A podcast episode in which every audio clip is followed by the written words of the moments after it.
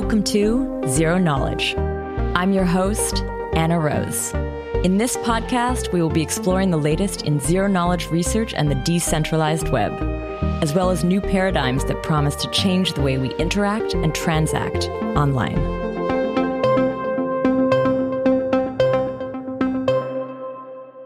This week, Tarun and I chat with Succinct Labs.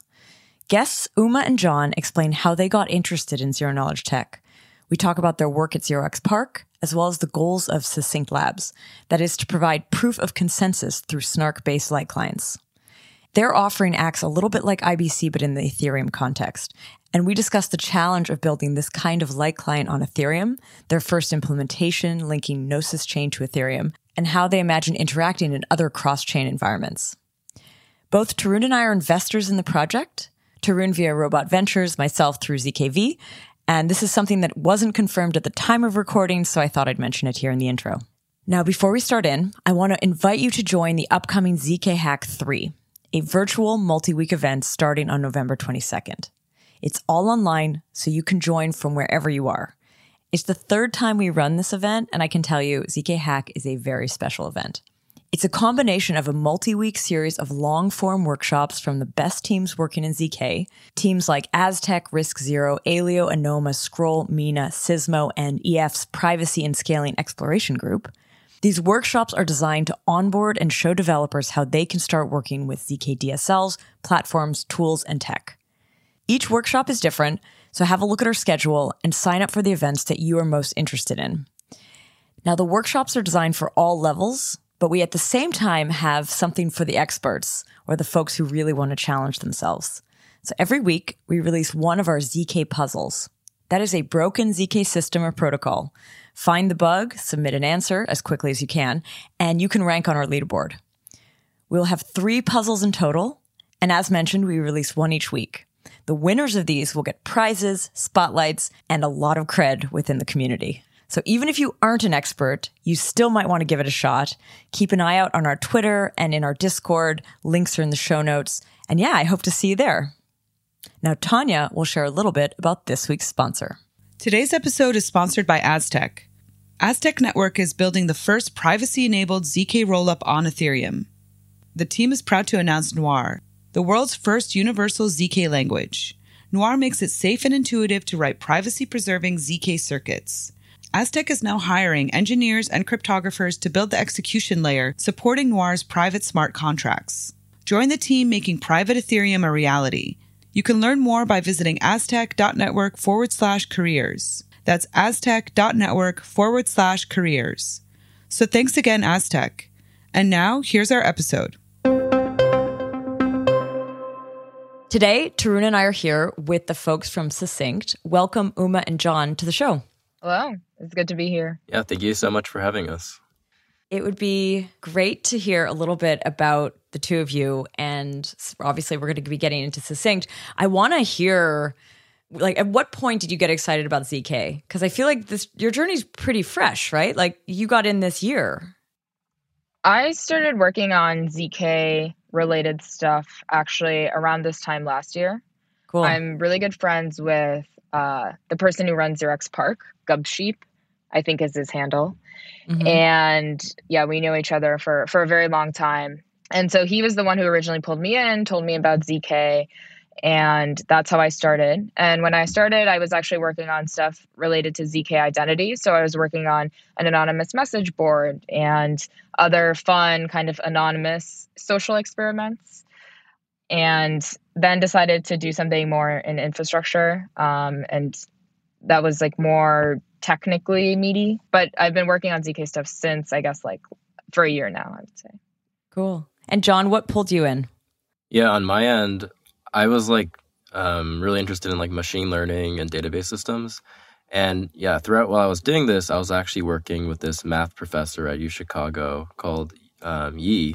Um, you should definitely interview him and Jonathan sometime. Wait, wasn't he wasn't he on at some point? Oh no no no, we had his collaborator. I don't know. Wait, oh. Yi. Uh, what's, what's, his, his name? The guy who's at San Jose. Yi-sun.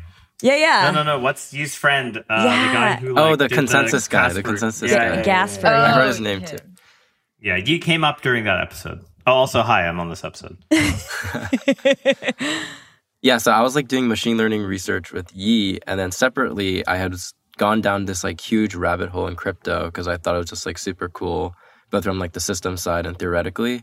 And then Yi actually suggested I looked really into ZK. I hadn't really looked at, into it at this point. And he referred me to like the 0xPARC folks, and I actually ended up spending a summer there, and that's like where I met Uma, and my whole ZK adventure began. When was that? That was around May, I think. Yeah, I'd actually quit my like original plans for the summer to do ZK with Xerox PARC. Cool. What is what's it like to join the ZK space right now? You joined this summer, John. Like, what does it feel like joining this industry? What does it look like as you as you get onboarded? Is it complicated? Industry, is it easy? Air quotes. industry space. Um, but yeah. yeah, I think it's a really exciting time right now. I mean, I think I was I had like basically the perfect background to get started in ZK. Like I had a strong math and CS background, and I think those are like strong prerequisites for getting to the space. But you know, there's a lot of really good learning materials. You know, actually, like 0xPARC has this website called learn.0xparc.org that I'd recommend for anyone like getting started with ZK. He posted mm-hmm. all like mm-hmm. the lectures he did for his ZK learning group. But at the same time, it's really exciting because there's all these new frameworks, all these new proving systems, and the design space for how you could even build the same ZK system is so large that I think actually this space like really reminds me of when I used to do like research in academia in the sense that, you know, you really have to like go deep. You have to read the code itself and the papers itself to like figure out what's really going on. Mm. And Uma, you've been in it for a year. When you joined, like, yeah, wh- how did you take it? What did you think about the the space? Yeah, I think similar to John, I also had the perfect background for it. Uh, in high school, I was super into math. I was actually reading about elliptic curves, and you know, I was very into number theory in high school, and then you know, continued some of that in college. And so it's kind of funny that it's now coming back uh, with the stuff I'm doing full time with you know mm. ZK.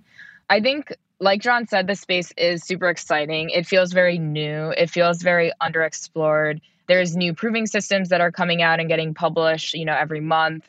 Uh, there's just so much activity on, you know, people discovering what the possibilities are, and it feels like a big community that where everyone knows each other since it's still or not a big community it's a small community where everyone knows each other mm. uh, so that i think is also pretty fun because you see the same people over and over again and you can kind of get to know them over time do you feel like are you in zk or are you in blockchain like did you just enter the blockchain space or the ZK space?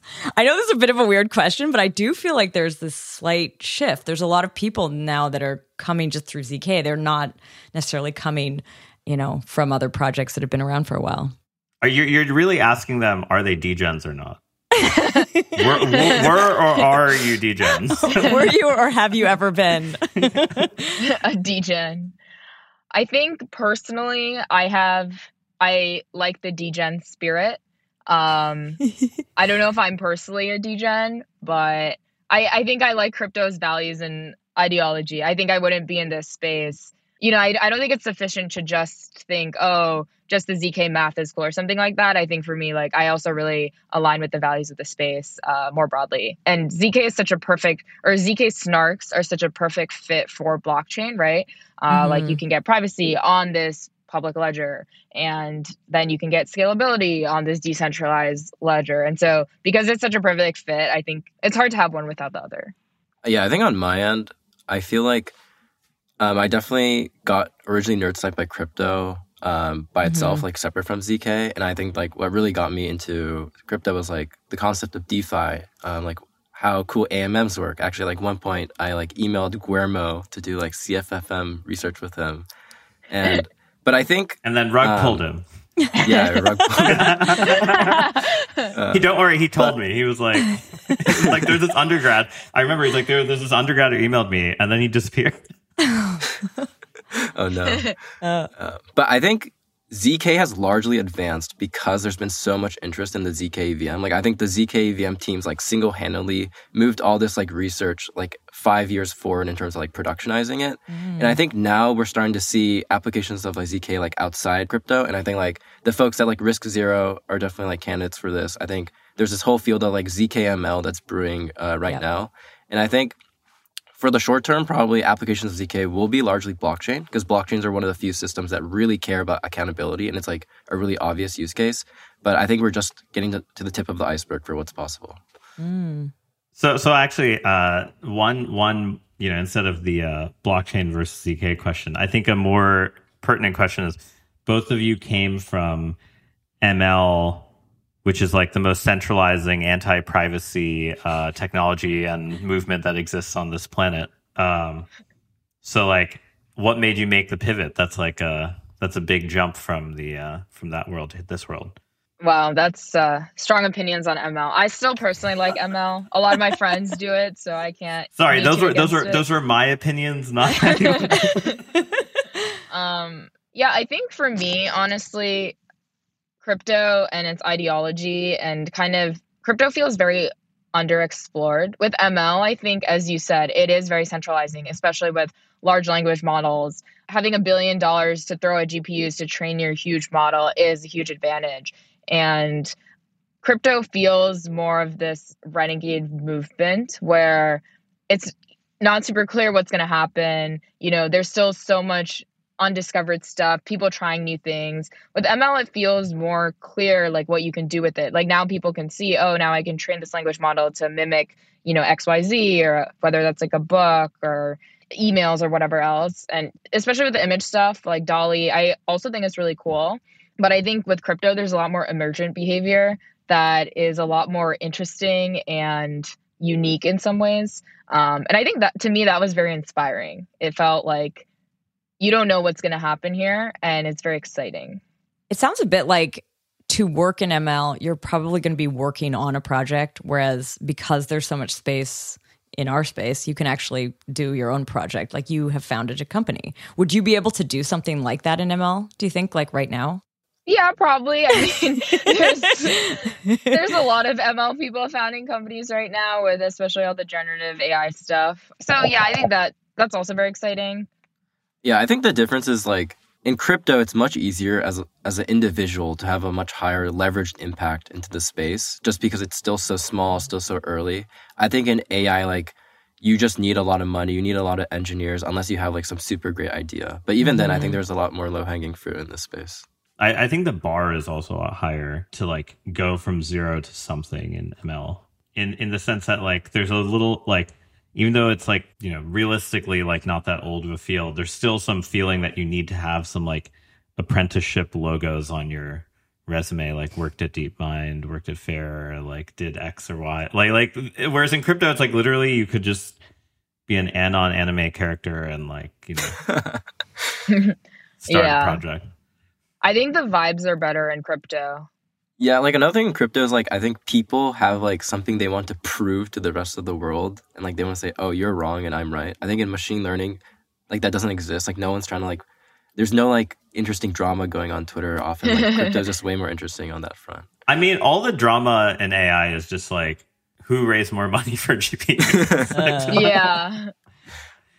Or AI ethics uh, fights. Yeah, whereas like crypto somehow seems to have avoided that part of this the sphere for the most, which is like a funny trade off. Mm. You both went through the Zero X Park program kind of community. Tell me a little bit about like what it is to work in there. How does it work? This might actually be cool for our listeners who might be interested to get involved. Like how does one join that community? Yeah, I think Zero X Park is basically this r&d org for applied cryptography. So also they have some people working on autonomous worlds. And i think they're really modeled after the ethereum foundation from my understanding. Like the whole idea is to empower other teams and other people in the ecosystem to go explore and like build and have a really nice community environment that's very collaborative for everyone to explore ideas together and figure out like what's interesting and cool. And you know i think uh, also a very strong core value of theirs is to you know not have anything that's super grifty or things like that. So, mm-hmm. um, you know, I'm actually like quite good friends with the founder and like other people in the community. So for me over the summer being working with other people in the community, it was just really fun because it was basically like we're working on really cool stuff with all our friends and we get to mm-hmm. hang out and um it's really good energy. And yeah, obviously I met John there, which was amazing. Yeah, totally great. I think Gubsheep I don't know why we're not actually saying his name. No, no, no. He's Gubsheep. He's been on the show. He's Gubsheep. As okay. Gubsheep. Okay. He used to be on the show with a different name, but now he's Gubsheep on the show. Uh, okay, no, yeah, he's done a really great job, like cultivating the community and like like a sense of like culture of like strong collaboration and like making it really easy like for example for me for example to like onboard into the whole zk space and get to talk to like and learn from like the smartest people so i think for me it was like a really instrument part of my zk journey and i'm super thankful I do actually want to ask though, what's the hardest part you found as you joined? Like starting fresh in ZK today with the documentation that exists, the resources that exist. What's hard? yeah i, I think some of the tooling is a little bit buggy i think Okay. me and Uma had to deal to with say a lot the of least. a lot of weird bugs Okay, what's your what's your all time favorite bug that you've run into? And by favorite, uh, you can interpret it as you thought it was enlightening at the end, or it was infuriating and you wasted a week and it turned out you missed a quotation mark somewhere. oh, John, I feel like we're thinking of the same thing. yeah Oh wow, there is a best. Okay, Okay, let's- there, let's- there let's is hear one it. that stands out. wait, wait i think we can't name the library though Okay, 'Cause okay. the library name is library. overall amazing The library is Okay. overall amazing, but there's a certain library we were using, and it has this property where if you initialize a variable and you don't use a certain part of the variable, it won't throw an error. Like at compile time, it will just throw a runtime error, but the runtime error does not really tell you anything about the error. It just says segfault. and so we spent a week, you know, no i think it was like a week and a half i mean Well, we weren't we like get- actively doing it but like That's every night i would spend a few hours looking at the seg fault not understanding what was going on. John was deep in like gdb i was just looking at the code and one night i was like okay i'm going to stay awake until i figure this out. So i stayed awake until 4 a.m and i realized you know we had ini- we had initialized an array of size 100 but we were only using 99 of the variables and that was causing this error. And so i changed it was one character. I just initialized it, i changed 100 to 99 and then it worked Did you tell somebody? Yes, we did. We did. They I think they fixed it. Okay. Or did they at least add an error message, like a helpful error message? I feel like I think they fixed it cuz I haven't run into that again. Yeah. But you really can't blame them though because like they're doing it all open source and it's like i don't i don't know like what if they're even getting paid to do it so yeah, yeah, it's it's a heroic effort from them, so. Someone needs to make coinfessions, like the thing where people Mhm. confess their uh, their sins uh, in crypto, sins. but for They bugs, code. for bugs and features. Yeah. Actually, you guys worked on coinfessions. Oh yeah, one of our in a previous life we were working on an anonymous message board Oh, with ZK stuff. with ZK. at 0xPARC, right? Yeah, yeah. Cool. I actually wanted to ask you, Uma, about like the iterations, like the problems you started on ID, Mhm. like other problems. Um, I know we we met about like a different project too, like some time ago. Yeah, tell me a little bit about how you got to the problem you're working on. What was your f- pathway there? Yeah, so the original stuff I was working on was, you know, building one of the early experiments was ZK message. So it was this anonymous message board where you could kind of post as one of N members in a group. So you'd have like a ZK proof that you belong in this group without revealing who you are. And then you can post messages tied to that identity without revealing your exact person. I still think it's a really, really cool concept. And there's been several evolutions and iterations of the idea that you know some of them i was working on some of them are with different people that used to be collaborators i thought that stuff was very fun and very interesting um, but i think for me i really like solving really hard challenging technical and engineering problems and i think there with zk identity or zk social kind of in air quotes as like a category i guess i think it's a really fun category but i think the zk part is actually very simple like Mm-hmm. uh, it's already been kind of built. It's not anything complicated. It's more about building this like product experience that's going to go viral or, you know, whatever other goal you might have around it. And for me, I wanted to do something just like much more technical, engineering heavy. And so ZK for infrastructure, I think, was just something I wanted to explore and, you know, and ended up working on and found very, very interesting and very, very compelling. Nice. Well, I think this is a really good moment for us to define what succinct is. Before we started, I tried to call it a ZK bridge and you quickly corrected me. So I want to hear from you what is succinct doing and actually what kind of what category do you put yourselves in? Yeah, so what we're building is a trust minimized interoperability layer for blockchains, you know, including Ethereum and other blockchains to be able to communicate with each other in a native way. So the tool we use to accomplish this is, you know, succinct non-interactive proofs. And then I think ZK has become this like catch-all term on Twitter to refer to these like succinct proofs. So people will refer to them as ZK proofs or ZK snarks. When they're sometimes just snarks and not ZK. Exactly. Yeah. Yeah. So I think, you know, with the ZK snark, you can kind of get two things. The ZK part, the zero knowledge part, lets you kind of hide the inputs into the function you're proving. And the succinctness part gives you scalability. So mm-hmm. the succinctness lets you have this like succinct proof that, you know, some computation is has resulted in a certain answer. Uh, and you know, we're using the succinctness properties to basically scale verification of consensus. So what we're doing right at the highest level is you know, if we have a source chain and a target chain that are trying to communicate, we'll verify the consensus of the source chain in the execution layer of the target chain. And then once you can verify the consensus of a source chain in the execution layer, then you have access to the block header. And once you have access to the block header, you can prove anything about what happened on the source chain in the context of the target chain and take actions accordingly, and vice versa. And you can pass arbitrary messages, and you know you can build a token bridge. You can just do whatever you want with this communication. There's no zk in it, like we are using succinctness to scale this expensive computation of verifying consensus. And mm-hmm. that's why the company is called succinct.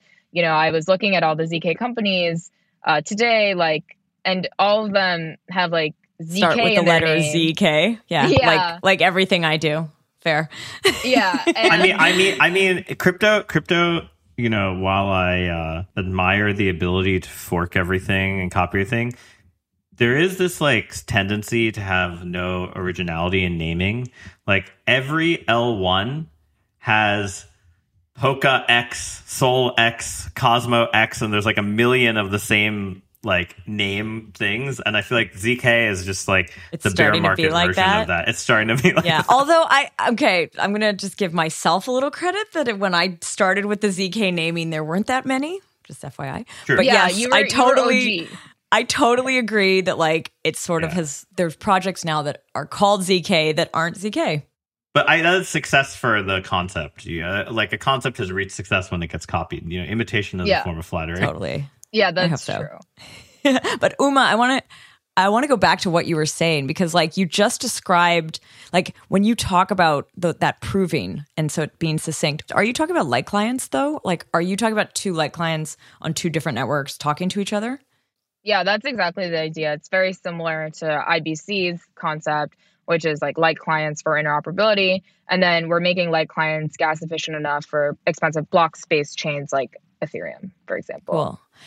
And here you're not using any of like the economic games. You're not so it's not optimistic. It's pure cryptography. But like why is it different from I mean I kind of know the answer, but like do ZK rollups do the same thing as what you're doing? Yeah, so ZK rollups are using the succinctness property to scale execution. So in a ZK rollup, right, you're proving that I have some state of the world and then I applied a bunch of transactions and now this is the new state of the world. And the proof is just proving I processed the transactions correctly. I'm not sending random people random coins, things like that. Uh, so we're kind of using the similar properties for a different computation. Mm. Where do you start with that though? Like, do you already have two chains that you're working with? Are you thinking of this as like chain agnostic and you're creating just the the ability for any network to do it? Like, I'm kind of curious, like how customized these light clients actually have to be. Yeah, so right now what we have is we spent all our time getting this sort of proof of consensus um, idea working for Ethereum. And in particular, right now what we have is a custom made circuit that proves that a random subset of 512 Ethereum validators have signed off on a block header. And basically, what this allows you to do is you can verify these proofs on any other execution environment. So that could be Solana, it could be Avalanche, it could be even your laptop. And this allows us to have basically trust minimized access to Ethereum state because what we do is essentially run a light client. So mm-hmm. right now, what we have is a unidirectional bridge essentially from Ethereum to any other chain. But in the limit, what we can do is we could, for example, do it for other ecosystems or other consensus protocols like Tendermint, and combining these two things would give you a two way bridge. When you say it's unidirectional, like where does a light client live in that case? So it's from Ethereum out are you saying it's a light client that people deploy outside of it that can talk to Ethereum? Yeah, so essentially we have like a smart contract that we can deploy on any chain that we want to run the light client on. And you basically want to run the light client on the chain that's receiving the messages because the light client essentially keeps track of a ledger of block headers, and the the block headers essentially allow you to access state at any point in time. Do those networks all have to be, or other chains have to be EVM? So the contract we have right now is EVM, but theoretically we could code it in any other language, including Move or whatever Solana and Cosmos use. Okay, but what what like prevented people from doing this before? Is this a very hard problem? Has something changed that allows for this? I think a lot of people were actually thinking about this. Like I think Kobi and at Celo and, George, and Georgios were working on trying to like basically create some sort of light client uh, bridge. This I think the Cosmos Plumo, people maybe? figured this. I think. So. Yeah, yeah, it's called Plumo. Yep. And I think another thing is, you know, uh, clearly the Cosmos folks uh, thought this, this light client bridges were a really great idea. But I think another thing that people generally haven't realized is right is like these blockchains, as a nature of being these like distributed state machines, already have an algorithm to agree on the state of the chain. So actually, if you really want to build like the maximally secure bridge, I would argue that some sort of like light client based approach or some sort of approach where you verify the consensus algorithm itself in another blockchain really is like as far as you can get in terms of security. Mm-hmm. And I think this idea combined with the fact that, you know, the ZK EVM teams have done a great job at demonstrating that these snarks are extremely scalable and you can do amazing things as much as running like entire execution environments in them. And if you combine these two things together, it comes clear that maybe something you can do is you can just verify the consensus algorithm of any consensus algorithm inside a snark and just verify that on chain. And I think me and Uma were kind of at the perfect, arrived at the perfect time where snarks were becoming more usable.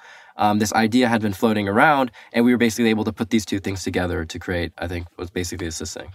You asked if it was hard to do, and I think, uh, yeah, the pain John and I experienced this summer to make the whole system work is an affirmative. Yeah, it, it's it's definitely hard. It's painful, and yeah, like you mentioned, right? It's not as easily scalable per chain. Like per chain, you want to add that has a different consensus mechanism. You have to implement a snark for its consensus. So it's not this. If you set up like a multi-sig bridge, it's easier because you can. Well, you trust that the participants did the consensus. Yeah, exactly. Correct. So it's a hard problem to do. And writing these circuits, while it has become easier over the past few years, thanks to the great work of the ZKVM teams and people like Zcash or you know whoever else has been working in that space and developing these libraries, it's still their libraries are still really hard to use uh, to actually accomplish these goals. I mean, I think there's actually this Twitter thread that me and Uma were like discussing it with like Georgios and Kobi. But I think when we first started talking about our light client for Ethereum, some people on Twitter just couldn't believe it because they couldn't believe that the proving time for verifying these like BLS signatures, which is this elliptic curve that Ethereum uses, could be verified in a snark in like a reasonable amount of time. So I think even like six months ago, a lot of people didn't think that this idea was actually possible. Is there some work that's been happening like libraries or innovations or something that allowed for that? Is it because enough people are going over this territory, the engineering is just getting like more efficient? Like, I, how did you do that?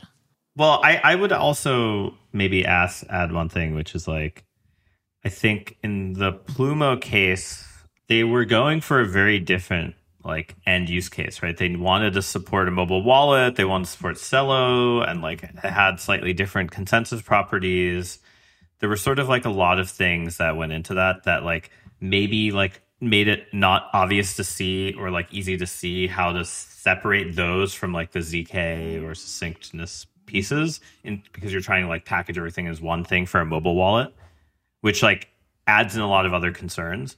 I think stripping it down to the bare minimum and then also like yeah being able to take advantage of a lot of the work done over time compounds much faster and also, I think like Kobi and Georgios hadn't worked on that since 2020, right? Yeah, Two years true. is a long, is, is kind of a long time, Yeah, right? totally. Like, it- it- especially when you're having like these like more like exponential increases in performance due to just like, hey, we like optimize caching or and Yeah. stuff like that. Yeah, totally. I think there was a couple of things. So, uh, as part of proving this, like the, these BLS signatures, you need to do non-native field arithmetic. Like the elliptic curve that the snark uses is different than the elliptic curve the signatures are being pro- proven in. And doing non-native field arithmetic is just it's honestly pretty ugly inside a snark. And I think a lot of people were just averse to, you know, doing something like that. And I think it turns out when you actually do it and you implement a bunch of optimizations, it actually does become like pretty possible to get a proving time that is realistic. Like it's not going to be a proving time that's, you know, one second, but it actually is, you know, still quite feasible. And we actually have like an end to end working demo of a bridge today from Ethereum and we're using a testnet. So Goerli to Gnosis chain, but really it could be from Ethereum to any other chain. And that's, you know, fairly performant. Like, you know, you don't have to wait two hours or three hours for your assets to transfer. You know, it could be like it's a couple minutes on top of the Ethereum finality delay. Mm. That was actually my question about like using cryptography for a bridge, using light clients. Like, there's reasons that there are like optimistic bridges and these things. Like, there's this sense that it's supposed to be faster or somehow cheaper. Like, are there trade offs that come along with what you've built? Or do you feel like because you've been able to get that size down or speed, like since you've been able to optimize it so much, is it actually uh, like on par with those other solutions at this point? Yeah, so compared to an optimistic solution, it's actually much faster because okay. in an optimistic solution, you have to wait for this challenge period where anyone can like yeah, yeah. J- issue a fraud proof. And for us, like we're just issuing a, the ZK snark that is a validity proof. So we just have to wait for the time it takes to generate a proof, which we're very confident we can get down to be relatively negligible. And then we just post the proof on chain, it gets verified, and it's quite fast. So I think compared to an optimistic approach, I'm a bit of a snark maxi, and I think this applies even to my opinions of rollups. But I think if a ZK rollup is technically feasible, which I think now it seems like they totally are, then it's actually a better solution than an optimistic rollup because you don't have to wait for this seven day challenge period. Mm-hmm. So I also think the same thing of, you know, ZK or a proof based, I like to call it proof based interop or a proof based rollup. But in a, I think proof based interop is also similar. Like if it's technically possible, it's just strictly better because you don't have to wait for this challenge period. Mm-hmm. Is it more expensive somehow? So you have to verify the proof. So that's potentially more expensive, but the whole point of a succinct proof is, is that it is cheap to verify. So it is like a little more expensive, but it's not that much more expensive. Cool. Um, you talked about like what you've built so far is the Goerli testnet to Gnosis. Tell me a little bit about that project, that deal. Like, how did that happen? And what are you maybe being used for? Are you testing a use case for this, or is it just like make the connection first? Yeah, so actually, when we were first beginning um, this like research project on like potentially building like a zk snark enabled light client we actually collaborated really closely with the folks at gnosis to basically build this technology because in their case gnosis chain actually implements exactly the same algorithm as ethereum consensus yeah so if we could accomplish this zk light client for ethereum actually this would enable a trust minimized two-way arbitrary message passing bridge between ethereum and Gnosis Chain. And I think maybe Martin actually talked about this on your podcast. Mm-hmm. Um, we got some funding from Gnosis DAO, and that was actually what funded our research. But basically, um, we first started off with the circuits. Um, we got it working. We coded the contracts. And basically, for the past like five months or so, we've been working on the system. And actually, just like a few days ago, we uh, deployed the demo publicly, and anyone can actually go ahead and try it, like demo.succinct.xyz, the progress of sending a token from Goerli to uh, Gnosis Chain. Mm. Why Gnosis? Could you have done something else? Could you have done like Polygon as well? Like any equivalent EVM chain? Or was there like, when you say sort of it was the same, like, yeah, what, what was it specifically about that that made it kind of a good starting point? So, as John mentioned, the the nice thing about Gnosis Chain is that they also use Ethereum proof of stake consensus. Okay. Uh, for their chain, and so if we can have an Ethereum proof of stake light client, then we can have a light client running in Ethereum for Gnosis chain, and then we can have a light client running in Gnosis chain for Ethereum, and so then we can have like the bi-directional message passing. We can deploy our Ethereum light client today to any EVM chain, so like Avalanche, Polygon, you know, whatever else, uh, Gnosis, etc.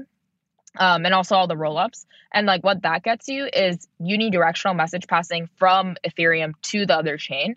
And actually, I think that's also quite interesting to do. Like there's actually a lot you can do with only passing messages one way from Ethereum.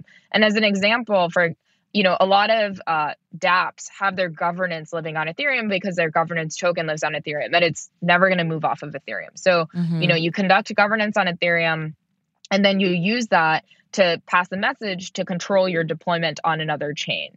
And so that's like a really perfect use case of unidirectional messaging. You can also imagine like other kind of use cases. Um, there's something called BTC Relay from a long time ago that actually uses this unidirectional messaging concept in a way to do trust minimized swaps between Ethereum and Bitcoin. Uh, but at a high level, like the idea there is like, say I have some, you know, token on Polygon and I want Ethereum on Ethereum or some other token on Ethereum, I can lock my token on Polygon in a smart contract.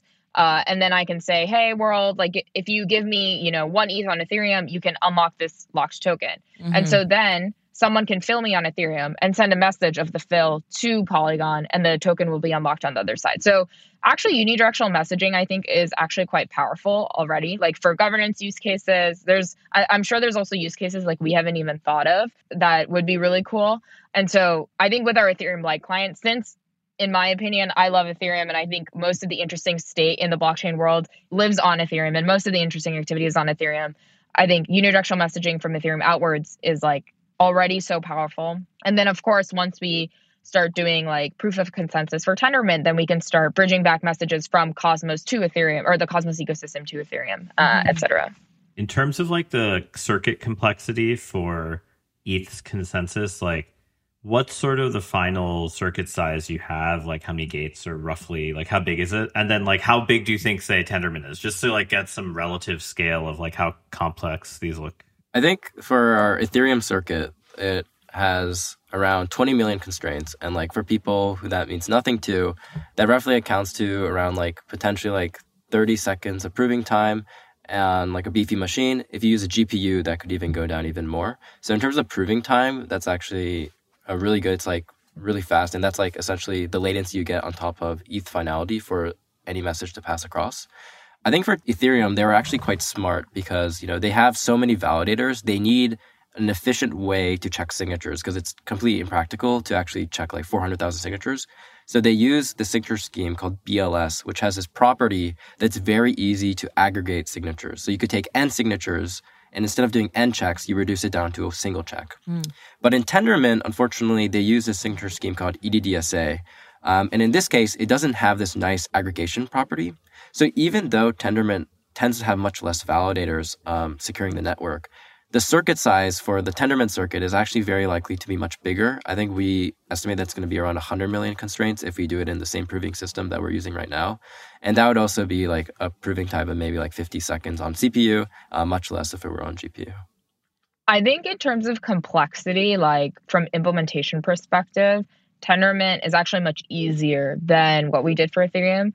And this goes into like more technical detail, but in the BLS signature scheme, to verify a BLS signature, you need to implement this operation known as pairing, which is a function of like two elliptic curve points that results in a number. And, you know, that's just involved in the verification of a BLS signature. Pairing is very complicated to implement. It's like a complicated function. Um, and involves like having to deal with elliptic curves over different fields and all this stuff. For EDDSA, when you verify an EDDSA signature, it's much more simple. You're just doing some like scalar multiplication and addition of elliptic curve points. So you don't have to implement this complicated pairing thing. And so I think conceptually, EDDSA is much more simple to implement, but because it's not aggregatable, the circuit size is larger. BLS, conceptually harder to implement, but then our circuit is 20 million constraints. Yeah. You know, I guess one question re- regarding that is so you have this sort of like validator sampling method. In the case of Cosmos, though, you're not guaranteed that the validator overlap between two IBC chains is particularly high. Like, potentially. I'm just trying to think in terms of like the worst case outcomes. Like, how do you know how much of a validator overlap or like sort of that is needed in IBC versus because I I'm imagining that's sort of important unless you can sample both separately and like get two thirds on both sides. Does that make sense? You're saying for two different chains? For do two different Cosmos chains, yeah. Like if you were trying to do bidirectional, you would you could do it, I guess, with two very disjoint validator sets, but you probably need some amount of overlap between them, right? Mm, there's a role called the relayer, which is like can or it doesn't always have to be done by the validators. That's usually passing that. I don't know if that helps answer your question, but it's not always that you're having validators on either side talking to each other, to themselves rather. Right. But the relayers are unincentivized. Also. True. So, like, and there's, there's that's of, a problem. Some sort of weird problem there. Yeah. Yeah, I think when we say we do like a light client for Cosmos, I think we're actually being pretty imprecise. I think what we mean is we would do a light client for a specific Cosmos chain. So mm. the way our light client works, it's very simple. Like we keep a commitment to the validator set and then we just process updates and we verify like two thirds of the validators have signed off on this block. So we'll like keep track of this. We'll keep this block header around. And then every so often the validator set rotates. And so then we'll, if there's a validator set rotation, we'll just like update the commitment. And so we only would make like a light client for a single Cosmos chain at a time, if that makes sense. Yeah, yeah, yeah, yeah. It almost sounds then like are are you like IBC? Like would yeah. each one yeah, of those yeah. like it would implement a different module that in like maybe they have IBC running, but they also have succinct running, which will link them to something else. But with a similar concept of like these light clients that live on your chain. Yeah, exactly. Yeah, it'd basically be we re-implement IBC inside of Snark, and this would essentially allow for every Cosmos chain to have the same security as an IBC bridge to another Cosmos chain, but this time actually to Ethereum. Yeah. And if you integrate that with our current existing technology, which is the ETHLite client, you can actually have a two-way bridge from Ethereum to any Cosmos app chain, and it can sort of be like basically as a very trust minimized bridging solution that every Cosmos app could use. Mm. I mean, there's another model here, right? Like, there's isn't there people doing just like they're doing IBC on Ethereum, sort of saying like, well, if we have IBC on Ethereum, then we can link directly to everything on Cosmos. You know what I mean? Like trying to bring that over. But in your case, you would have each Cosmos chain implement this this new thing to, to connect to Ethereum. If I'm understanding correctly. I also like I haven't spoken to the team that's doing I know that there is a ZK IBC that's doing this. I haven't spoken to them, so I don't know like what the challenge with that is. But yeah, it helps me actually paint a picture of what you're. What oh, you're oh, one thing we actually didn't mention um, since you brought up relayers is that Succinct has relayers as well. So maybe do you, do you guys want to talk through kind of like the role of relayers in your system? Yeah, we spent a lot of time talking about the snarks, but I actually think putting together the whole system working end to end is the snarks are only like a small part of that. Um, so the way our system works, right, is if I have like an Ethereum light client running on Gnosis, then and let's just take the unidirectional case at first, is I'll have an operator who like reads Ethereum's block headers and reads like the validator attestations. And then, you know, every epoch, it'll generate a proof that the validators have come to consensus on the, you know, a particular header in the block. Uh, and so in this case, you're verifying like two thirds of these validators have like signed off on this header. And then it'll send an update to the smart contract running on Gnosis that's like running this Ethereum light client. And it'll say, hey, here's this new block header, and here's a proof that the header is valid. And so then the Gnosis smart contract will process that transaction and keep that header in its memory um, or in the smart contract storage.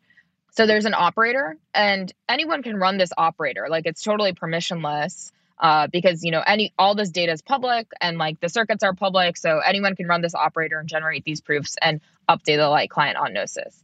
There's another level of this, which is like actually passing the messages. So just because you have a light client doesn't mean you can like pass messages. We have another layer to do that, uh, which we're calling like the arbitrary message bridge. So we have a smart contract uh, on Ethereum that's like the sending contract where you can send messages to from any other Ethereum contract. And then we have a receiving or executing contract on Gnosis that will basically you have a relayer who watches for messages on Ethereum and then will send and execute transaction on Gnosis, for example, and it'll say, okay, for a message on Ethereum, I'm going to send and execute transaction on Gnosis with proof that the message is included in this Ethereum smart contract. So what the receiving Gnosis contract will do is it'll talk to the light client and it'll get like the state root from the light client and then it'll say it'll verify like an account proof and a storage proof. Like that verifies this message was actually sent on ethereum. Uh, and again with the relayer it's also permissionless. Like anyone can send these messages and anyone can relay these messages. Uh, so yeah that's like how the whole system works end to end and how the light clients actually use to pass messages. And then you can imagine the other directions like also the exact same. Yeah so the cost would be to send a message you have to pay the cost of like storing the message in like Ethereum state. So that could either be storing it into a storage slot or emitting an event. And then on the receiving end, you have to pass in a Merkle proof and then validate the Merkle proof against the state root stored into the light client. And then there's also some gas costs associated to that. But end to end, it's actually very cheap um, for users. I sort of want to just check. So, like you, you talk a lot about like the message passing. Can people pass tokens? I guess. I mean, I guess so. If you, they can lock things, but like, and I know you know you're not using the term bridge here, but I like a lot of this sounds like layers of bridges that I've spoken to before. Like Axelar has sort of the message part of it. So like I'm just curious, like, yeah, are like could one build on top of what you've built tokens and I, I don't know what else you can build on bridges. yeah, when you pass messages, you can pass any state. So we have our demo is actually like a token bridge between between Ethereum and Gnosis. Okay. And so what we have is we have this bridge contract where you deposit your tokens you want to pass into, they get locked. Then the bridge contract will pass a message through the arbitrary message bridge saying Uma locked these tokens on Ethereum, yeah. give her the corresponding tokens on Gnosis, and then the execute message will call the withdrawal contract that will mint you the tokens. So you can, with arbitrary message passing, you can like build anything you want. Mm-hmm. Do you feel like in building it this way, though, is it safer in a way because you have this like light client and you don't have, I don't know, custody or you're not like, I, I'm just curious if if you feel like these solutions are more immune to the sort of bridge hacks that we've seen more recently. Like, is there is it different? Because I've always gotten the impression like IBC, maybe I'm deluded here, but I've always thought like IBC seems safer than some of the the bridge kind of proposals that we've seen. And yeah, it hasn't been hacked so far.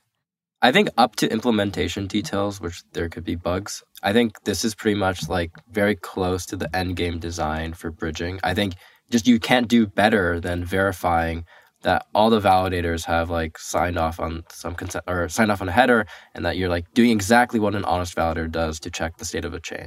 So I think in that front, it's probably like theoretically the most secure. Mm-hmm. I think mm-hmm. potentially things that people could be worried about is, you know, like smart contract bugs or ZK circuit bugs. But actually, I think I would argue that um, like these are implementation risks that exist in any cryptographic system, and that's just something we have to manage and we can work on over time. Mm.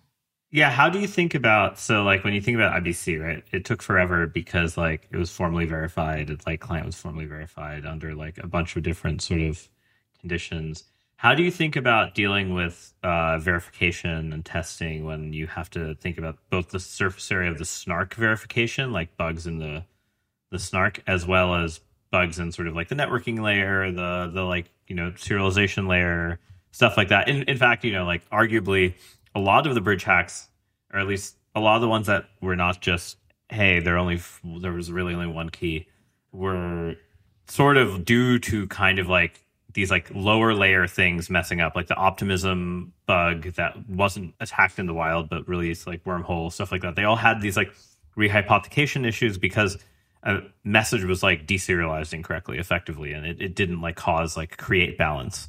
So i guess like how do you how do you think about that whole space and you know and, and like actually verifying and testing a circuit because like obviously it's like extremely nascent look like like the yeah. thing we talked about earlier with 99 versus 100 right that that's like that could be a buffer overflow in like a normal piece of code so mm. yeah i think as a team we really care about this and actually like even i think for like there's obviously really much more advanced proving systems that we could use today but actually as a team we decided to use um, groth 16 which is one of the most battle tested proving systems and we wanted to also use one of the most battle tested uh, tool stacks that exist for circuits because pragmatically these are the only systems that have a, have really stood the battle of like production i think also on the formal verification front actually with circuits it's really interesting because a lot of these circuits are inherently just arithmetic uh, computation graphs so actually we've been uh, formal verification in ZK is also something that's very much being developed right now, and that could be really interesting. As basically the core primitives we're using are just like big integer add, big integer multiply, and stuff like that. And that stuff can all be formally verified, uh, hopefully very soon. But I totally agree with you that like there's a lot of risks here. And I think, you know, one thing that I think we plan to do, for example, is basically just be very pragmatic about this. Like, for example, any Merkle proof library, like, hopefully we can just use like the Optimism one, which has also been in production for a really long time. And I think these are just choices that we can make as a team to reduce these risks.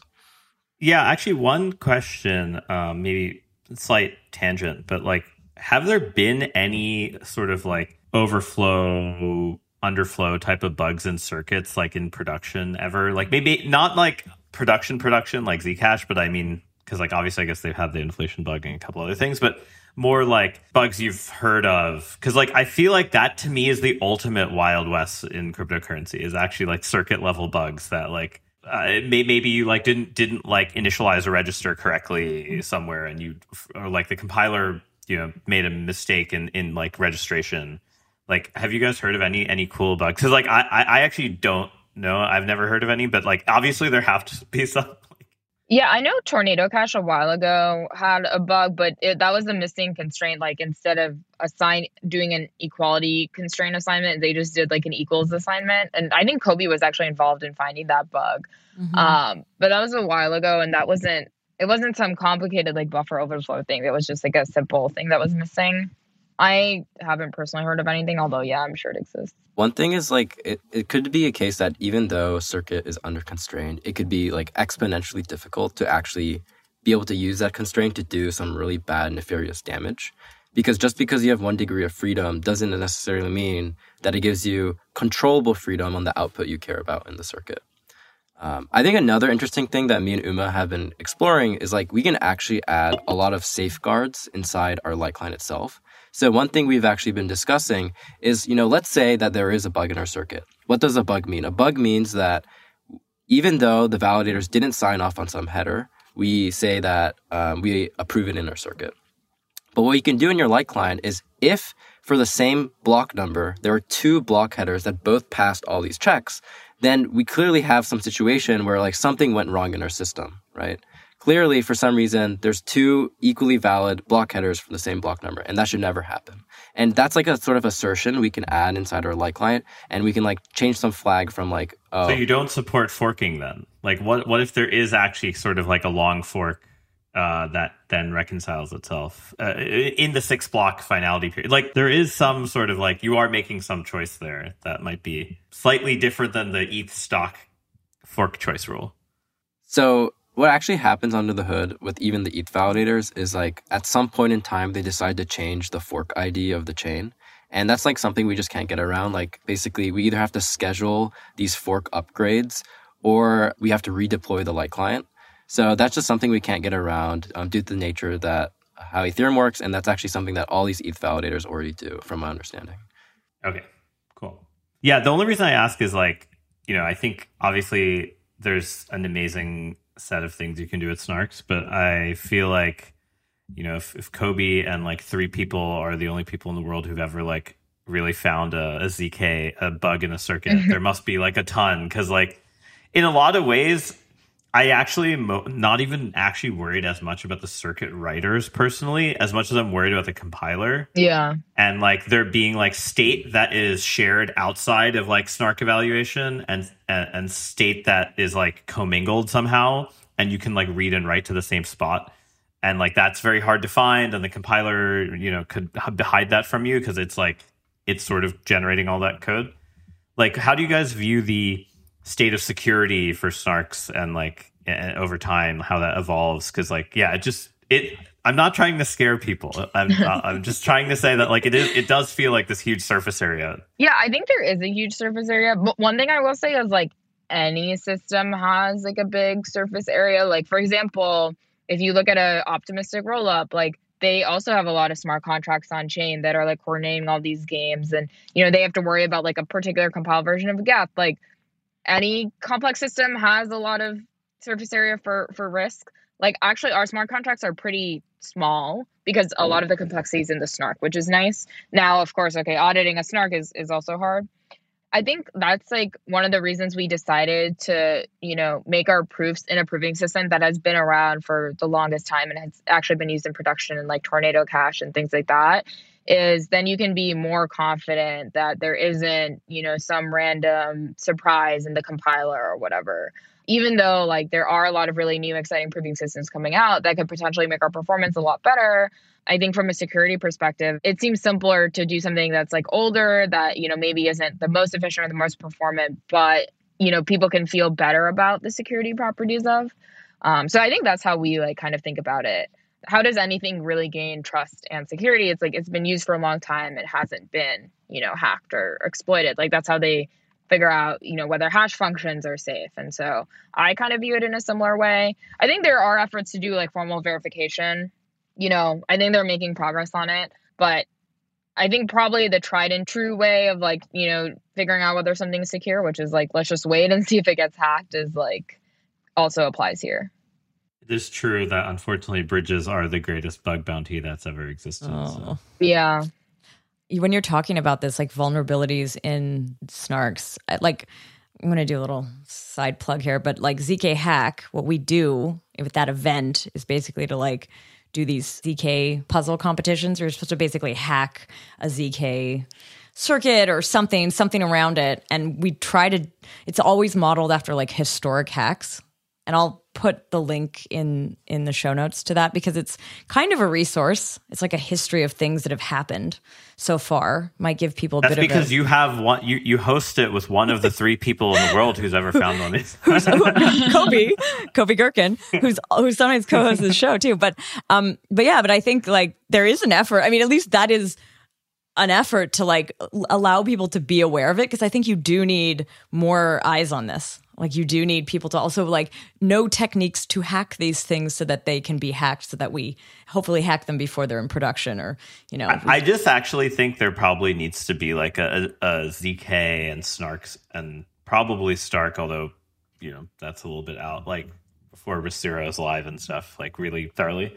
I think like there sort of needs to be a uh, a separate version of like Code4rena, um, or like Immunefi specialized for this, not not hmm. like the normal smart contract. Like I, I- I feel like somehow like that has to get off the ground, and I it, it probably will once people start using things like Succinct a lot. Yeah, the cool thing is like you can make like on-chain bounties. So like if someone can hack a circuit, you can actually do that. You can encode that as a smart contract on Ethereum and like give hmm. out some award. John, you and, and Uma, you both mentioned formal verification efforts. Can you share a little bit about like what is going on there? This is the first I heard about it, and it's like, yeah, like who's doing that, and maybe what what groups are are trying to do that. There's this auditing firm called Veridise that I think is trying to do formal verification for circuits. And they've managed to formally verify some BigInt libraries that are used for, you know, elliptic curve arithmetic in these circuits that we're using. So that's great. Um, Cool. I think formal verification, yeah, that different people have different thoughts on formal Yeah. verification. I honestly don't have very strong opinions on it, but I know other people do. Maybe it's not the only check, but it's a good check to have as well. I mean, that sounds like a fun episode to Yeah. do. Of like, what's the difference between non ZK and ZK formal verification? How do you handle the state isolation between the like non circuit version and the circuit version? Because like, I feel like the state isolation to me is like the hard part. Like, I, I feel like somehow that that part in my head, it's like I don't know how I don't know how well anyone knows the entire pipeline of these compilers, and it took Solidity a while. I feel like to find some of these like very nuanced bugs, and like Solana's had a ton of these bugs where. So th- these are the my favorite types. Of, I mean, okay, when I say favorite, I mean they're the most intellectually interesting. They're also probably the w- mo- one that should be like keeping you up at night. But it's these bugs where you can actually send malicious code that's run in the VM and then jailbreak the VM and read the val- and write to the validator's machine locally. And so like the smart contract bug like flows all the way through to like the validator running it or like whoever's and those those bugs are crazy and I, I like I kind of feel like a lot of the newer chains have had those. ETH kind of got very lucky that had like this window where no one bothered like fucking with it for a while. I mean, they people did fuck with it in Shanghai in 2016, but like I feel like at the compiler level, it, it avoided these supply chain attacks. Not again. I'm not trying to scare the shit out of people. I'm I'm really just trying to point out that like there's a whole new world of this stuff Yeah. that will be super cool. I want to go back to the company, Succinct. How big is your team?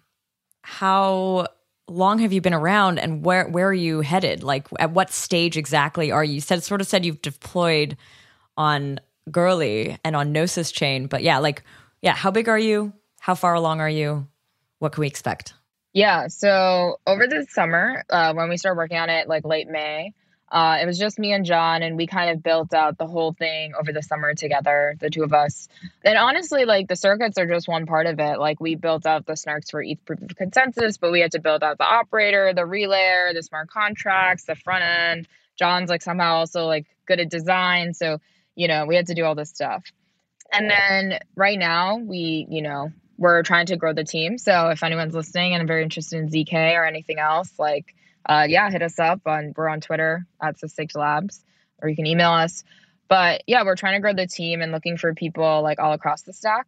And I think we're working on basically taking our existing thing that we built out over the past few months and really productionizing it. So we're in the middle of an audit. Um, we're in the middle of like gas optimizing on smart contracts, and we're going to productionize this. And you know, we're working closely with the people at Gnosis to build a bridge, a bidirectional trust minimized bridge between Ethereum and Gnosis, which which is great for their chain. And then we have like a few other DApps that we're working with closely, you know, to explore some of these other unidirectional use cases from Ethereum outwards, like the governance use case and some other use cases. So that's like you can expect to see all that stuff coming out. And we really want to go into production like probably on the order of like a few months, like after mm. the audit and after everything feels really good. And then yeah, the other people on our team are working on doing proofs of consensus for the other chains. So I think the Cosmos ecosystem and Tendermint is really interesting to us, um, especially with like IBC. They're like super aligned on you know their vision of interop, and so yeah, we're also like working on getting that working. And yeah, that's like the stage of the company. We we recently raised some money and are hiring people to work on all this stuff. Cool. Going back a little bit to the beginning of this episode and sort of like joining the ZK space, do you have any advice to people who are just arriving, who want to maybe build something? Don't do it. Is what's the advice here. well, I okay, okay, maybe maybe let's no uh, inspirational talk from these two. actually, like me and Uma were actually trying really hard to think about like cool ideas in ZK to work on. I think there's a lot of cool ideas, but a lot of them are a bit like further out. Like I think this whole like ZK identity space is like really really cool. But as Uma said, like it feels a lot more like a product question, and I think that needs to be figured out. But yeah, I think if people are like interested in getting ZK, it's actually a really great time. I think you know it's a really great time. It's still early, it's still small, and I think there's probably a lot of interesting applications that people haven't even thought of that's possible. So I would highly encourage like anyone in the space who's interested to start. Yeah, I think just like diving in, trying out some code, not being afraid, like even though things don't have great documentation, to be honest, I think even with Googling around and like asking the right questions, like people are generally pretty friendly and like willing to help out. So I think just diving in and not being scared of diving in would be like my my advice. Cool. If you had to say a nice thing about a non ZK bridge, pick any bridge, what nice thing would you say about them? I think there are some other bridges out there that like the proof based approach is very pure. And I, I think the optimistic solutions are actually quite interesting. I just think like you know i'm a snark maxi so i think like if the zk bridge is possible it's better.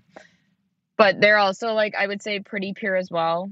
But you know with an impure solution you can sometimes have like faster bridging or things like that so it's like there's always trade-offs to all these things definitely. Okay, that was the most hedged yeah. nice thing you could have said. that was like that was like like if this is neutral, you were like just barely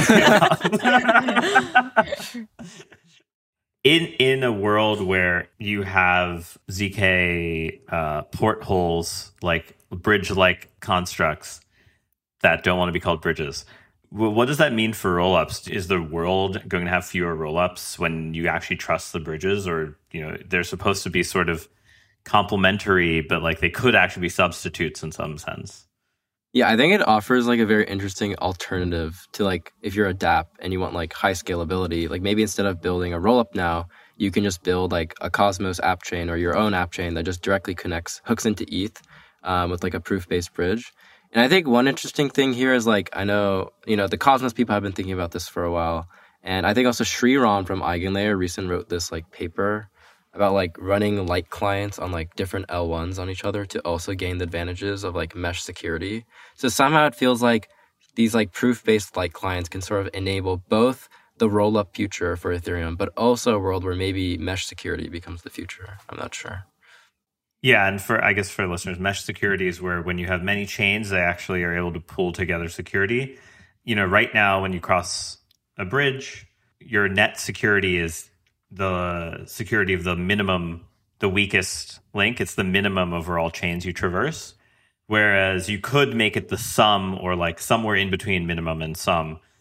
Cosmos people always sort of have the right idea of bad, wrong formalism and they didn't formalize it. They just were like, oh yeah, whatever. We'll like somehow do this weird staking derivative and like share security without explaining how or why it worked.